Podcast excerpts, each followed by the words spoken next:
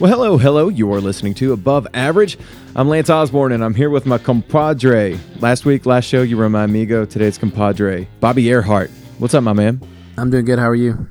Life is good. Life is good. I'm exhausted, I should say.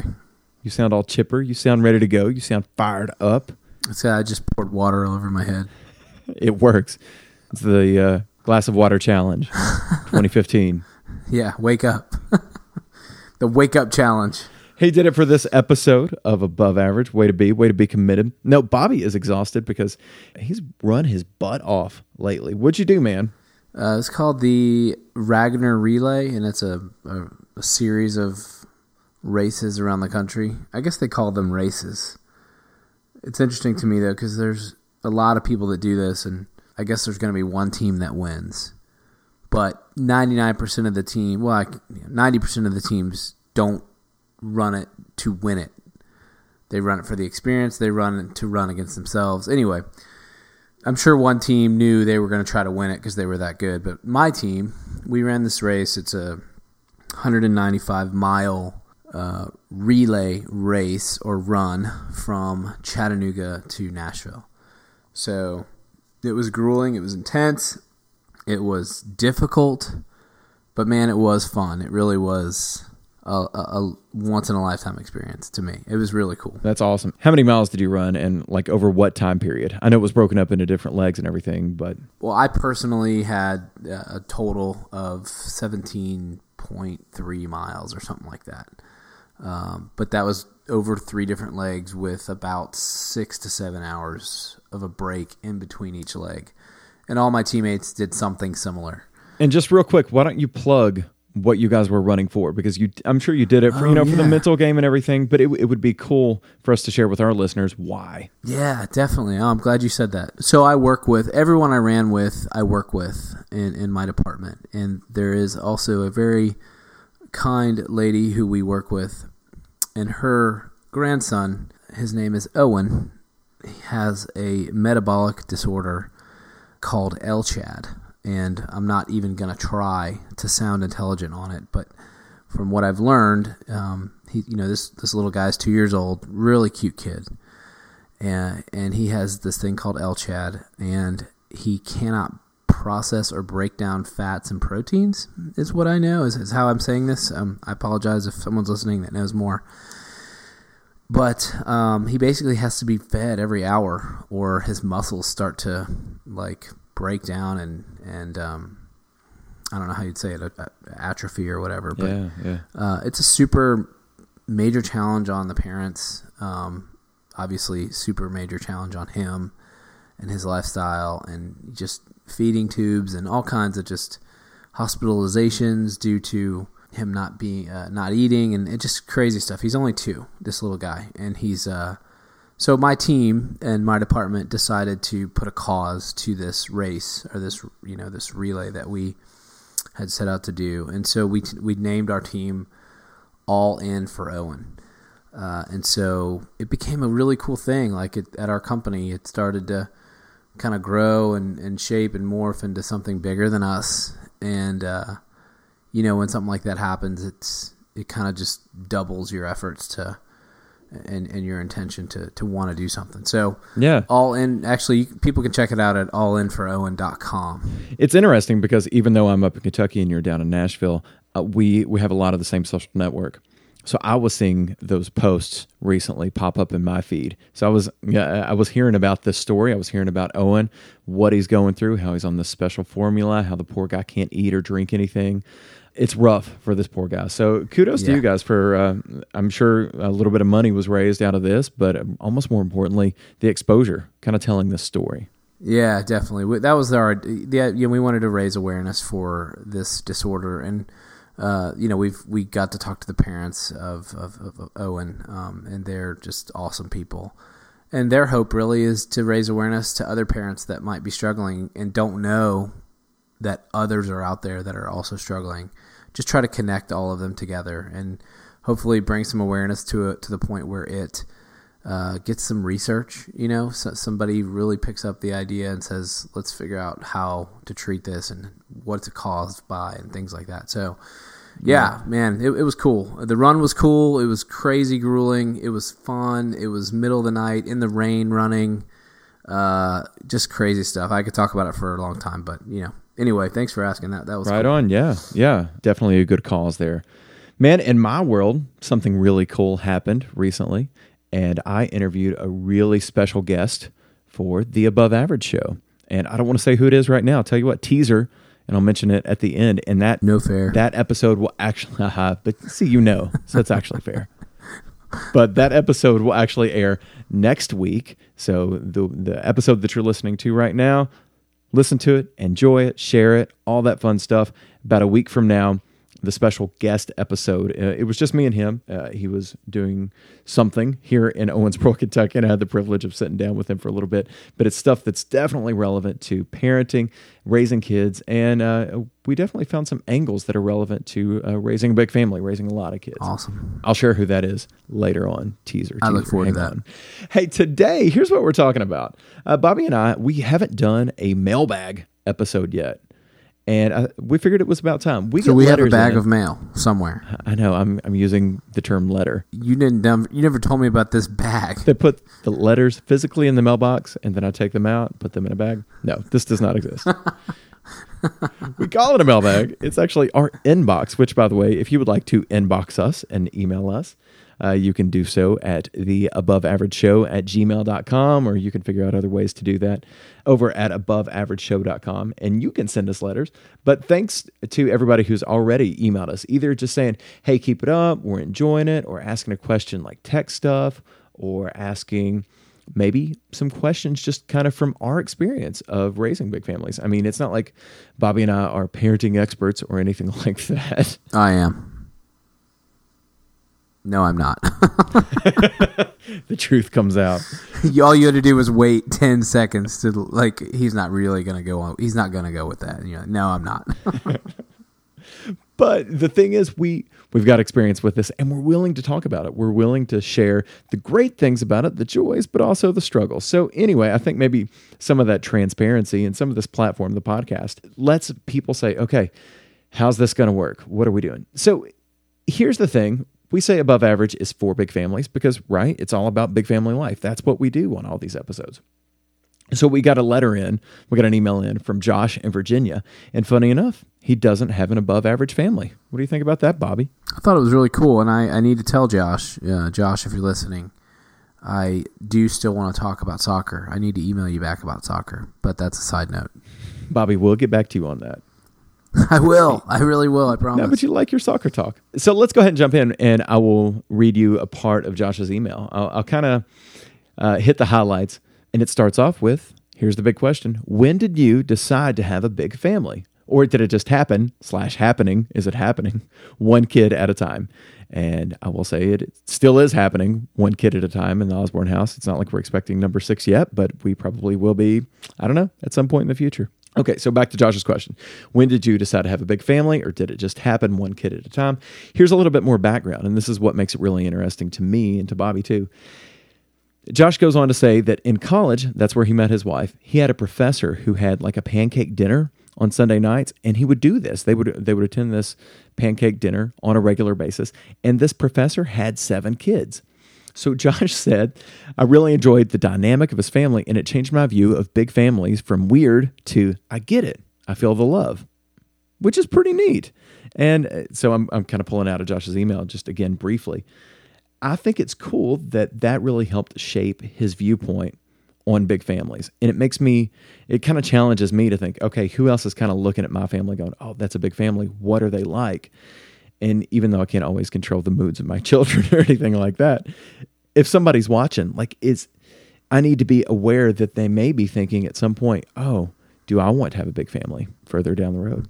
So, do you think the other day when we were at Costco that the people, the innocent bystanders, were like, "Look at them! I want to have a big family because look at them. That's so great, so awesome." I think you actually might see the population decrease in Williamson County in, in future years after that endeavor. No. Okay, so back to Josh's email. So he said his view on big families went from weird to I get it, I feel the love. And then he goes on to say, My wife had a similar experience, although for her it wasn't as dramatic. she grew up in a family that had five kids herself. So, anyway, he goes on to say that we've heard that people with big families don't choose to have big families, and it happens one child at a time, and they keep going. So, that's an interesting point. So, I can go on. Yeah. Why don't we talk about what we've got so far, though, Bobby? I think that's, uh, I, I think that provides us a lot of fodder for you and I to discuss, to jump in on. When did you decide to have a big family, or did it just happen one kid at a time? And then what do you think, Bobby? Do you think that it happens more often than not with big families that they don't choose to have a big family? It just happens one kid at a time. Yeah, gosh, that's such a good question, and I think I I could relate to yes on both sides of that. You know, for me and and, and Catherine personally, uh, we we both grew up in, in well, I grew I was one of six, and she was one of three, so both above average families, uh, according to the above average show. So because it wasn't foreign to us to having you know having grown up with siblings and kind of moving around in a minivan or a larger vehicle and those sort of things. Uh, some of that shaped, I think, even you know pre-marriage just decisions, pre-marriage adulthood of when that when I get married, when I meet the right person, I will you know we're going to be open to children and. But as far as quantifying it, you know, I, I don't know. That's the thing is I, I kind of do think it does happen one at a time, but the openness on the front end has has to be present for the one at a time thing to kind of roll slowly as it does one at a time. Does that make any sense? Yeah, yeah, I'm with you, and I, to a certain extent, that describes exactly where I was. Sarah grew Yeah. up; she was one of three. Uh, my situation, I've, I've talked about this on the show before. I'm I'm kind of one of two. I'm kind of one of four, but the age spread and marriages and all that stuff that happened with my parents, it, it kind of throws that off. So it didn't really feel like I had a big family growing up, more or less. So when we got married, we were going to be open to life. We wanted children. We were cool with that. Um, but I don't know. Sarah and I had said three, maybe four. Like there was certainly no hard and fast rule. And if something had happened, you know, medically or anything like that, where we couldn't have kids or we just needed to have one kid, that was fine too. But I think if you would have asked me one kid or two kids into it, hey, do you still or do you want a big family? I would have said, no, man, I, I, think this whole three or four thing is going to work. Something happened though with me around the time that Luke was born, and Luke is our third. Uh, we had Katie Beth, then we had Mary, and we had Luke right on the heels of Mary. Uh, so he's there's a 14 month gap between them. And I know this sounds crazy, but it was having that third kid uh, somewhere around a little bit after the time that he was born that I went from kind of scared out of my gourd. You know, what is this? What is this like? What's happening right now? And I gradually became more and more confident in my my skills, my adaptation as a parent, as a father. I was tremendously proud of my wife, the way that she not only birthed the babies, but then nursed them and raised them. And it was just really fun to watch all that stuff. I think if you would have asked me at the beginning of our marriage if I wanted five plus because we've got five now, I would have said, "Man, that sounds insane," because I didn't come from a big family, and the idea of being, of having kids in diapers for a long time, it just didn't sound like fun. But like I said, around that third kid, I started thinking, "Okay, this isn't bad," so I'm open to the next one. Then I'm open to the next one after that. But you do take it one kid at a time, thinking uh, just about your own sanity, right? Yeah, yeah. I mean, same same for us. I mean, like I said, we we approached marriage with an openness um, to children, and you know, you and I don't talk a whole lot about our faith and, and about God on this show, and and that's okay. I mean, that, that that's fine. But that was a big part of our decision as well, um, and and it, it shaped the way that we that we uh, I guess approached life and such. So that was a big piece, us being open, but it really was kind of one child at a time. Like I, I couldn't see past when we had Ava, when Kat was pregnant with Ava, I couldn't see past Ava. And hmm. even yeah, in those, and even in her infant infant years and her toddler years before we had Lucas, it was difficult. It, it was as hard as it can be, right? And then we had two, and two was as hard as it could be. and then we had three, and three was as hard as it could be. And I felt like kids, uh, you know, people that were having their sixth kid. Well, I, should say retroactively, I can look back and say, you know what, one was as hard as four. So when a parent like like Josh from Virginia emails us and says, you know, you know, just where were you, or is there difficulty? I think we're going to get to this later in the show. You know, I, I could say, I can almost say that, yeah, at every stage, it's as hard as it can be. It's very difficult, but it's also very, very rewarding. You know, the reward is out outweighs the, the difficulty, obviously. So, anyway, so that's that's where the one at a time thing kind of comes from me. Yeah, uh, I mentioned that for me, and probably for Sarah too, that somewhere around uh, the third kid, uh, I became a little bit more confident, thinking that through a little bit more. I think was, and what jogged my memory on this was Bobby, you talking about Ava. Part of it was that at that time, my oldest, Katie Beth, she was really becoming just super cute, super fun, and even a little bit independent at that point. She was beautiful to just watch. And I started to see a little light at the end of the tunnel. I was like, okay, if we can get this kid to about age three, you know, out of diapers, a little bit more independent, all that stuff, that's light at the end of the tunnel. It makes the hard times easier. And I could tell that at that point, the second kid and the third kid, they'd eventually get there too. And then they did. And now, for the most part, you know, even though we are taking it one kid at a time because that's just the way that nature works, I think our spirit is just, it's the more the merrier. And in our case, the stress of adding the fifth kid was nowhere near the stress of welcoming the first kid, which is kind of what you were saying. Yeah. The the yeah. relativity aspect. Absolutely. Yep. Totally. Okay, so let's finish with Josh's email. By the way, I did respond to Josh privately. There's some other details in there, and I kind of poured my heart out, and he poured his heart out, and that kind of thing. It's not necessarily appropriate for you know broadcast, uh, but so Josh is already yeah, he's cool. Like we've emailed back and forth on some of this stuff, but I also did ask his permission to talk about this on on the show because I think there's so many elements here that a lot of people are struggling with. Whether they're thinking of do I want a big family, or if they're thinking, well, I've already got a big family. How much bigger do I need to? How much bigger does it need to get? And it's probably helpful to hear some people kind of think this through. So Josh goes on to say in that email, and he kind of tells us some of the backstory he and his wife, we've been married, he says, we've been married for four years and we just had our first, who's now four weeks old.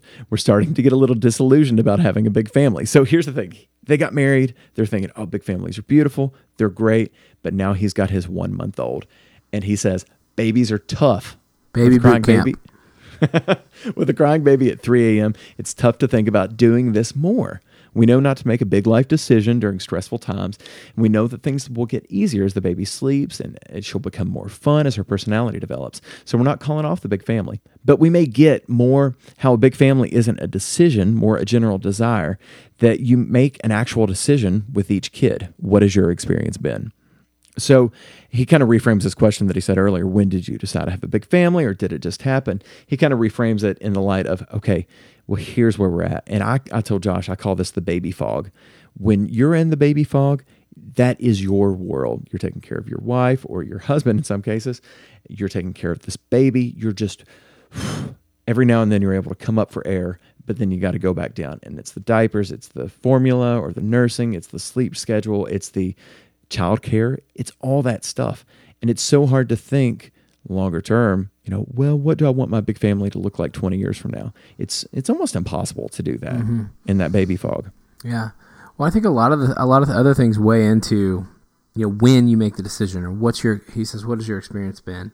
When Kat and I had Ava, we knew we wanted more than one kid, you know, and and while we were in the fog and dealing with baby boot camp with Ava, you're right. When you're in that fog, you don't think about the next kid. But once she came out of it, uh, I, I even joke with my wife sometimes, and this is a joke, but she'll roll her eyes at me. I'll say, you know what?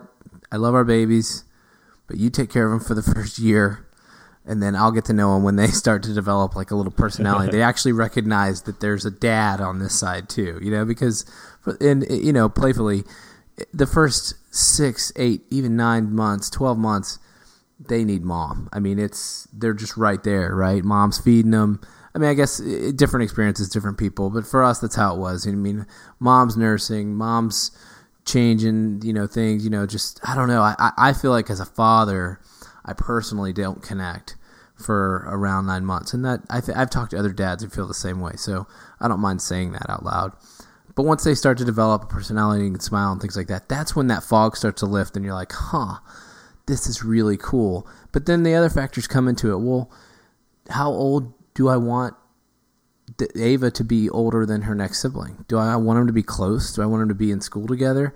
And some of this stuff, you know, you can't play God. Like, do you have control over this? You really don't. Right. You know, ultimately, Right, right, right. you could be trying as hard as you want, and there's people out there that probably are trying desperately to have a kid and they can't. You know, and they don't know why. You know, and so they may listen to the show and be like, "I would love, I would love even just one more kid." You know, so but let's just say, you know, for hypothetical reasons, eh, for, for, you know, just for testing on this show, you can decide. Well, those are things you think about. You know, do you want Ava to be two years older than Lucas or three years older? I mean, I look, try to look into the future and think, I, I want them to have a closeness. I kind of want them to be in elementary school together, and maybe there's a gap before they go to high school together. But I, I kind of see other families having that experience. I even look far into the future and I look, I think, what would it be like when they're all kind of adults and they kind of come home for Christmas? I think I've mentioned that on the show before. Mm-hmm. Having them all this close knit, you know, like they're not only your brother or your sister, but they're also your kind of your friend, especially with brothers. You know, I, I see that a lot with Lucas and Noah right now, my two boys in the middle. You know, and even William and Noah. William's a little my little baby who's just now walking, and him and Noah are starting to roughhouse. I love that stuff. you know, so if you're thinking that openness is coming back as the fog lifts, those are things you can think. You know, those are things that I think shaped me and Catherine's decision as to when. You know, and and it was just one more, and then it was just one more. You know, I, I'm sorry I've rambled there, but No, that's fine. And it's actually so. Let me read to you what I wrote to Josh because I will share this point, and it's probably a summation of what you just said. I wrote to him, I totally get that it can be tough to consider more kids at this moment.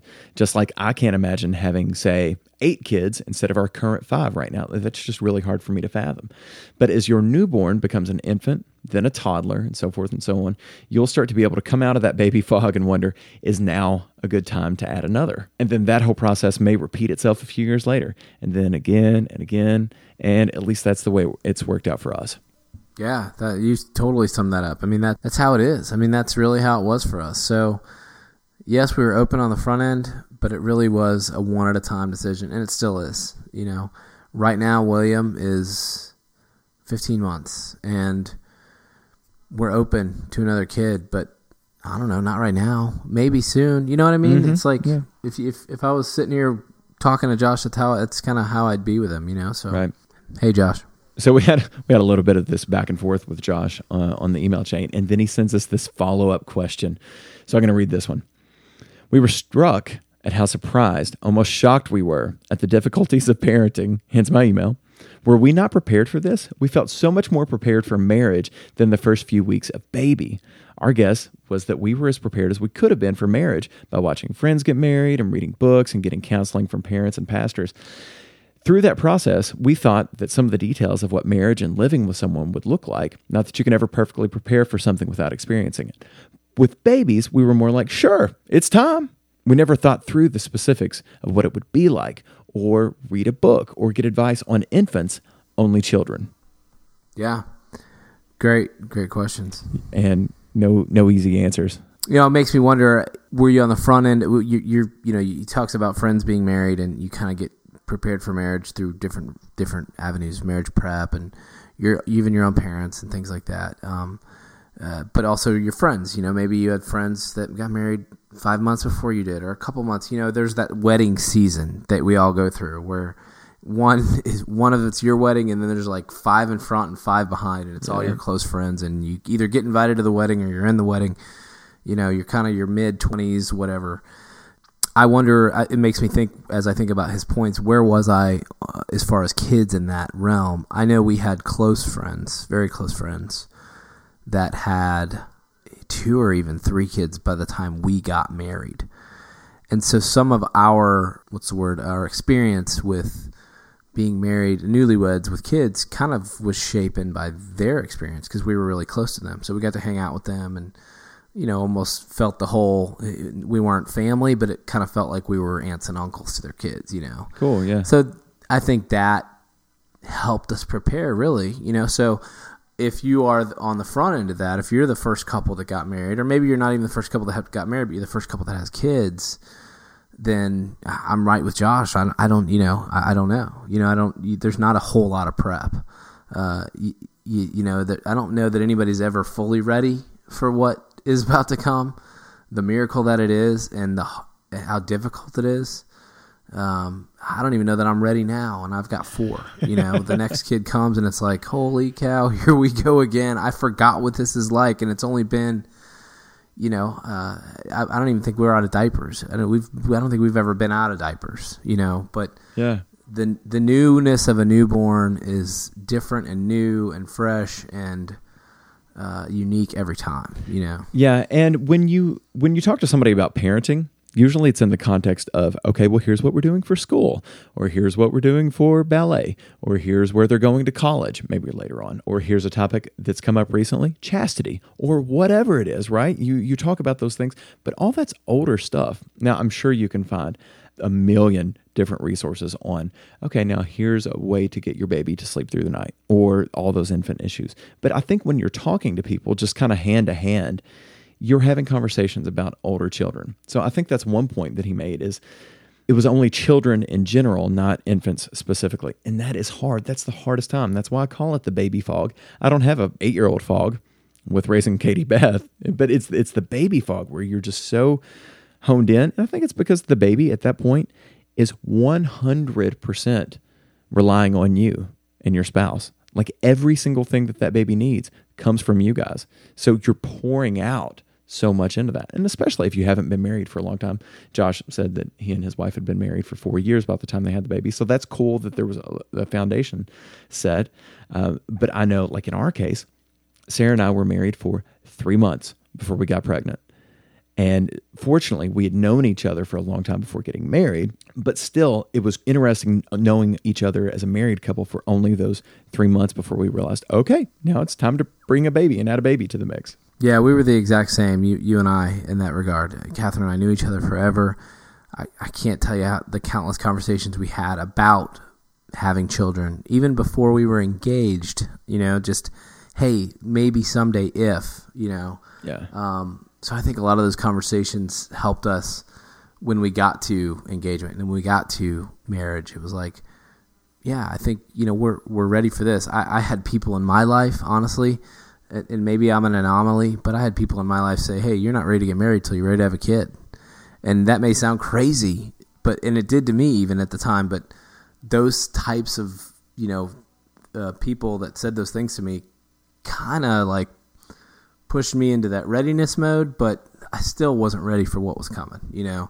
So I relate. I can relate on both sides to, to that stuff. You, you know, know, it's interesting the way that he he talked about how much more prepared they felt for marriage, but not as much for the parenting side. I think it, if you get married in the church anyway, whether it's Catholic or not denominational or whatever it is, it seems like there's always some kind of marriage prep that happens, right? You sit down with a pastor, they walk through. Do you guys know each other? Are you both entering into this willingly and lovingly and all that.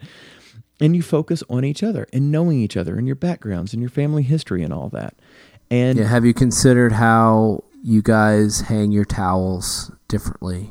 Have you considered how you one of you rolls your toothpaste tube and the other one does not?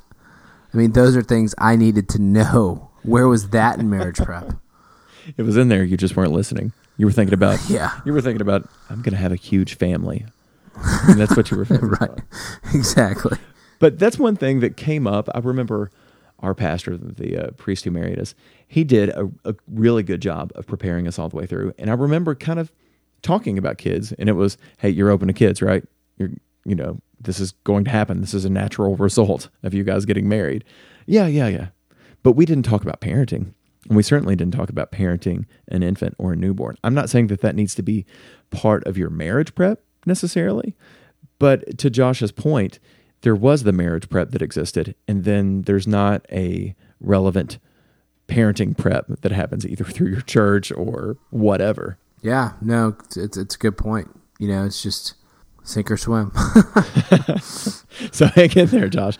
But it's interesting that he's a month into it going, Whoa, this is crazier than I expected. It's crazier than I thought. So maybe speaking to our audience, Bobby, for the most part anyway, if you've already got your big family, if you've already got a bunch of kids, don't overlook the craziness of raising just one kid.